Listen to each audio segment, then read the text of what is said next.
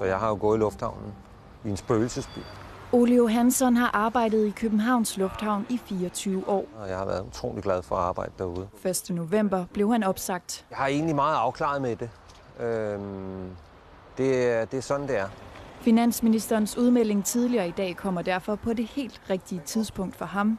Jeg bliver da glad for, at man også har fokus på vores kommune, som er hårdt ramt, som, som en stor konsekvens af, af den nedgang, der har været i luftfart. Det er vigtigt, at vi hjælper Nikolaj Vammen fremlagde på pressemødet ønsker til nye initiativer inden de kommende forhandlinger om finansloven for næste år. Som det tredje vil vi samlet set i 2021 og 2022 sætte 2 milliarder kroner af til markante og målrettede omstillingsindsatser i de brancher og de områder af Danmark, der lige nu er hårdest ramt af krisen. Og et af områderne er kommunen her på Amager. Et andet eksempel kunne være Tornby, hvor faldet i flytrafikken i Københavns Lufthavn har betydet, at tusindvis af medarbejdere i logistikbranchen har mistet deres job. Pengene skal eksempelvis gå til omskoling og opkvalificering af ledige. Al hjælp er kærkommen hjælp. Finanslovsforslaget kommer samme dag, som 3F Kastrup har registreret det højeste antal ledige nogensinde. Fælles for dem er, at de skal lige have det der øh, brush op til deres gamle fag eller introduktion til et nyt fag. En nem og fleksibel adgang til omskoling, det er, det er enormt vigtigt for så kan folk faktisk komme videre. Ole Johansson satser da også på at videreuddanne sig efter sin opsigelsesperiode. Jeg står jo over for nogle nye udfordringer, jeg skal finde, og jeg skal finde ud af helt præcist, hvad det er, jeg skal lave bagefter. Så jeg skal prøve at se, hvad jeg kan finde af mulige uddannelser, jeg kan bygge på det, jeg kan i forvejen. Jeg er jo rigtig glad for, at regeringen har hørt på Tornby Kommune og, og den store krise, vi er i på nuværende tidspunkt på hele beskæftigelsesområdet. Så da finansministeren gik på på, på pressemødet, og han meldte, nævnte Tornby Kommune, jamen, så sagde jeg bare ja. Øh, en stor håndtrækning og en stor kvittering herfra. Hvordan vil I bruge den hjælp, I nu kan se frem til?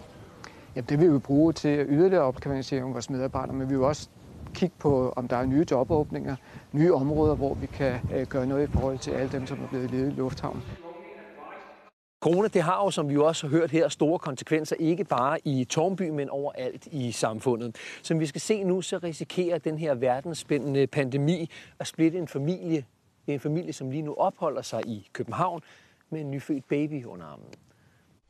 Nicolas Gindi er fra Danmark, Aline Joy de Lara fra Filippinerne. De er gift og boede og arbejdede i Vietnam, indtil coronaen lukkede verden ned. Nu er de strandet i København. Vi kan ikke komme ind i Vietnam, der er helt lukket. Datteren Emily er syv måneder gammel. Hendes mor Eileen har fået besked på straks at forlade Danmark. We're not doing anything bad. Um, it's mainly because of the pandemic. That's why we're here. So we got stuck here. It just happened to be like that. Nicolas var pilot i Vietnam Airlines. Eileen har arbejdet som stewardesse i Qatar Airways. Parret tog til Danmark i foråret, da Eileen skulle føde, og betalte selv alle udgifter i forbindelse med fødslen. Vi har hørt mange skrækhistorier fra, fra folk, der har født i, i Vietnam, at øh, hvis man kan lave en normal fødsel, så vil, så vil de stadigvæk lave kejsersnit, fordi det var nemmere for lægerne. En sund og velskabt Emily kom til verden i begyndelsen af april. Planen var, at vi skulle, øh, at vi skulle have været her i cirka to og en halv måned, og så ville vi have rejst tilbage til Vietnam. Coronaen rammer hele verden og gør det umuligt for Nicolas, Eileen og Emily at rejse tilbage. Der er helt lukket ned øh, for turister og kun folk med med særlige øh, arbejdskundskaber, de kan komme ind der. Det er ambassadører og, og andre øh, diplomater. Corona har sat parret i venteposition. Vi går selvfølgelig og venter på, at det måske var et par måneder. Vi har kontakt til Udlændingestyrelsen, øh, som siger, at det højst sandsynligt ikke er noget problem for os. Men det bliver et problem. Eileen har et turistvisum på 90 dage. Udlændingestyrelsen afviser at forlænge. De siger, at de kan ikke øh, dispensere på nogen som helst øh, grundlag af, corona. Og pludselig befinder Aline sig ulovligt i Danmark. Det er fordi, vi ikke har kunne rejse ud. Og fordi selvfølgelig vi vil ikke skille mor og barn ad. I stedet griber parret til en anden mulighed. De søger og mener selv at opfylde betingelserne for familiesammenføring i Danmark. Men parret får ansøgningen retur. De har slet ikke kigget i sagen. De har udelukkende kigget øh, på hendes visum og sagt, hun er turist. Hun har ret til at være her 90 dage. Udlændingsstyrelsen afviser altså at behandle sagen, der alene på ansøgningstidspunktet for familiesammenføring befinder sig ulovligt i landet. Og så klager parret til udlændingenævnet. Så får vi at vide igen, at den er, den er afvist, og hun skal udrejse straks. De vurderer sagen ud fra, at alle kan rejse frem og tilbage, som, som folk har lyst til, øh, hvilket jo ikke er tilfælde. Det ved vi alle sammen. Og de tager ikke højde for heller, at man vil splitte en familie op med så ungt et barn. We are just here because of uh, force majeure, not because we, we just want to stay here for fun. Nu har Eileen mulighed for at rejse hjem til Filippinerne og tage parrets syv måneder gamle datter med. På grund af corona har Nikolas ingen adgang. Det vil være tragisk for os alle sammen, selvfølgelig også, at vi skulle splittes op som en familie. Det er ikke en værdig måde at behandle familier øh, og, og private mennesker på. I en situation. Altså, det er jo små os mod kæmpe store øh, udlændingsstyrelsen. Ja, parret her har nu taget kontakt til en advokat, og efter at have gennemgået sagen, så er advokaten overbevist. Udlændingsstyrelsens afslag er i direkte strid med den gældende EU-lov. Når man kigger på afgørelsen, så fremgår det jo helt klart, at man er viden, og man har viden om det her mindreårige barn, der er dansk statsborger. Øhm, sagen er jo knyttet til øh, en covid-19 tilstand, hvor man næsten kan se, at der måske er gået lidt covid-19-panik i den, så de træffer afgørelser uden rigtige og hurtige afgørelser, uden rigtigt at øh, undersøge sagen ordentligt. Det kan så undre mig, at udlændingenævnet i deres klagesagsbehandling ikke er opmærksom på samme problemstilling, hvor de her oplysninger de fremgår. Og det betyder, at når man har de oplysninger som myndighed i Danmark, så skal man tage stilling til, om den afgørelse, man træffer, rent faktisk berører det barns øh, rettigheder øh, efter EU-reglerne. Og det har man ikke gjort i den her sag. Ja, også inde på Christiansborg vækker sagen her opsigt. Vi har talt med flere udlændingeordfører, som fortæller os, at de mener, at sagen er både øh, umenneskelig og urimelig, og nu vil de have den undersøgt til bunds. Det er jo en, en fuldstændig urimelig og umenneskelig situation. Der er jo tale her om en far, som skal stå og vælge mellem øh, at blive skilt ad fra sit, øh, fra sit lille, lille bitte barn og sin kone. Det er fuldstændig urimeligt. Jeg vil tage op med Mathias Tesfaye, om det er en generel praksis, at man ikke inddrager EU-dommen og EU-retspraksis. Når nu engang Danmark er medlem af unionen, så er det mærkeligt, at man så ikke inddrager den praksis. Det er uden sund fornuft og uden mening. For det første er det jo langt ude, at man som dansk statsborger skal hyre en advokat for at få lov at bo i sit fædreland med sin øh, ægtefælle. Det er jo helt absurd. Og så er det også helt absurd, at reglerne er så komplicerede, at ikke engang myndighederne helt har styr på dem. Hvad tænker du umiddelbart om den her situation, parret havnet i? Det er selvfølgelig en barsk øh, situation for den her lille familie. En hver kan sætte sig ind i, at det er ikke sjovt for en øh, småbørnsfamilie på den her måde at skulle splittes op. Og de er kommet, sådan som den er fremlagt for mig her, i den her situation på et, et grundlag, som de ikke selv har haft nogen indflydelse på. Øh, force majeure har ramt dem på grund af corona, og, og så er det klart, så øh, skal man jo gøre alt, hvad man kan for at prøve at vise lidt konduite og øh, lidt empati, eller hvad skal man sige, prøve at, at få tingene til at glide så godt som muligt, fordi det er jo uforskyldt, at de er havnet i den her situation, sådan som I fremlægger det her. Så med andre ord, du synes også, det er helt urimeligt, den situation?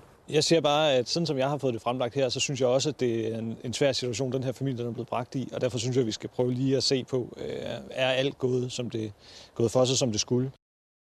Ja, der er så i dag i løbet af dagen her sket en helt ny udvikling i sagen. Udlændingestyrelsen de skriver en mail til os, at man nu vil se på sagen igen, og at Eileen får lov til at blive i Danmark, mens sagen behandles. Udlændinge- og integrationsordfører Mathias Tesfaye vil ikke kommentere på sagen her, imens den bliver behandlet. Her til aften blev Danmarks kulturformidlingspris, Artbi-prisen, uddelt. Festlighederne foregik på Avenue T med Tur Lindhardt som vært. Artbeat-prisen hylder det bedste inden for dansk kulturformidling. Det gør de med tre priser, der overrækkes til et projekt, en person eller en organisation inden for kulturlivet. Københavns kultur- og fritidsborgmester Franziska Rosenkilde deltog i prisuddelingen. Her var hun med til at uddele aftens hovedpris, der gik til Michael Tauber og Kunsthal Charlottenborg. Og det sker midt i en coronatid, hvor kunst og kultur i den grad lider. Det er en vigtig aften, fordi at vi, øh, vi, øh, vi hylder dem, som øh, formidler kunst og kultur ud til borgerne, og det er måske noget af det, som vi savner allermest i de her dage her. Vi slutter med billeder af Michael Bundesen, der i en alder af 71 år er sovet stille ind. På vores hjemmeside kan du lige nu læse et farvel til manden, som med sit mundrette sprog formåede at fagne livets storhed i det små. Alt er kaos på Kasper Julmans fodboldlandshold, der i dag tog hul på forberedelserne til de forestående landskampe. med masser af afbud og nye ansigter i truppen. Landstræneren sætter ord på situationen direkte fra landsholdslejren i sporten lige om lidt.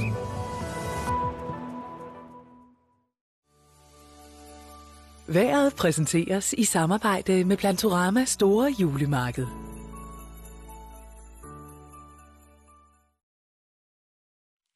God aften. Gråt i gråt, men også ganske flot rundt omkring. Her er det ved Lyngbesø, hvor det altså så sådan her ud tidligere på dagen, og sådan kan det altså også meget let komme til at se ud i morgen. Ikke kun ved Lyngbysø, men i resten af Nordøstjylland. Det blev en dag, hvor der blev overvejende skydevejr, men der kan altså godt slås lidt huller i skydækket rundt omkring, og så kan man altså få lov til at se et enkelt lille solstrejf. Vi tror altså mest på, at det meste af dagen går med gråvejr, dog med tørvejr, og så temperatur omkring sådan lige under kanten af de 10 grads varme. Der kommer til at blæse en uh, let til jævn sydøstenvind, og det betyder altså relativt rolige vindforhold, men hernede ved øh, Køge Bugt især, der er det altså sådan uh, lidt mere frisk, hvis man skal ud og gå sådan en lille tur langs med stranden. De kommende par dage, der går det videre med det her sådan, øh, mest øh, grå novembervejr. En onsdag med op til 9 graders varme. Kommer til at ligne meget det vejr, som vi får i løbet af i morgen. Torsdag en svag front skal Der kan komme lidt småregn, nok ikke de store mængder. Og så fredag en enkelt by, og lørdag måske lidt regn igen. Været blev præsenteret i samarbejde med Plantorama Store Julemarked.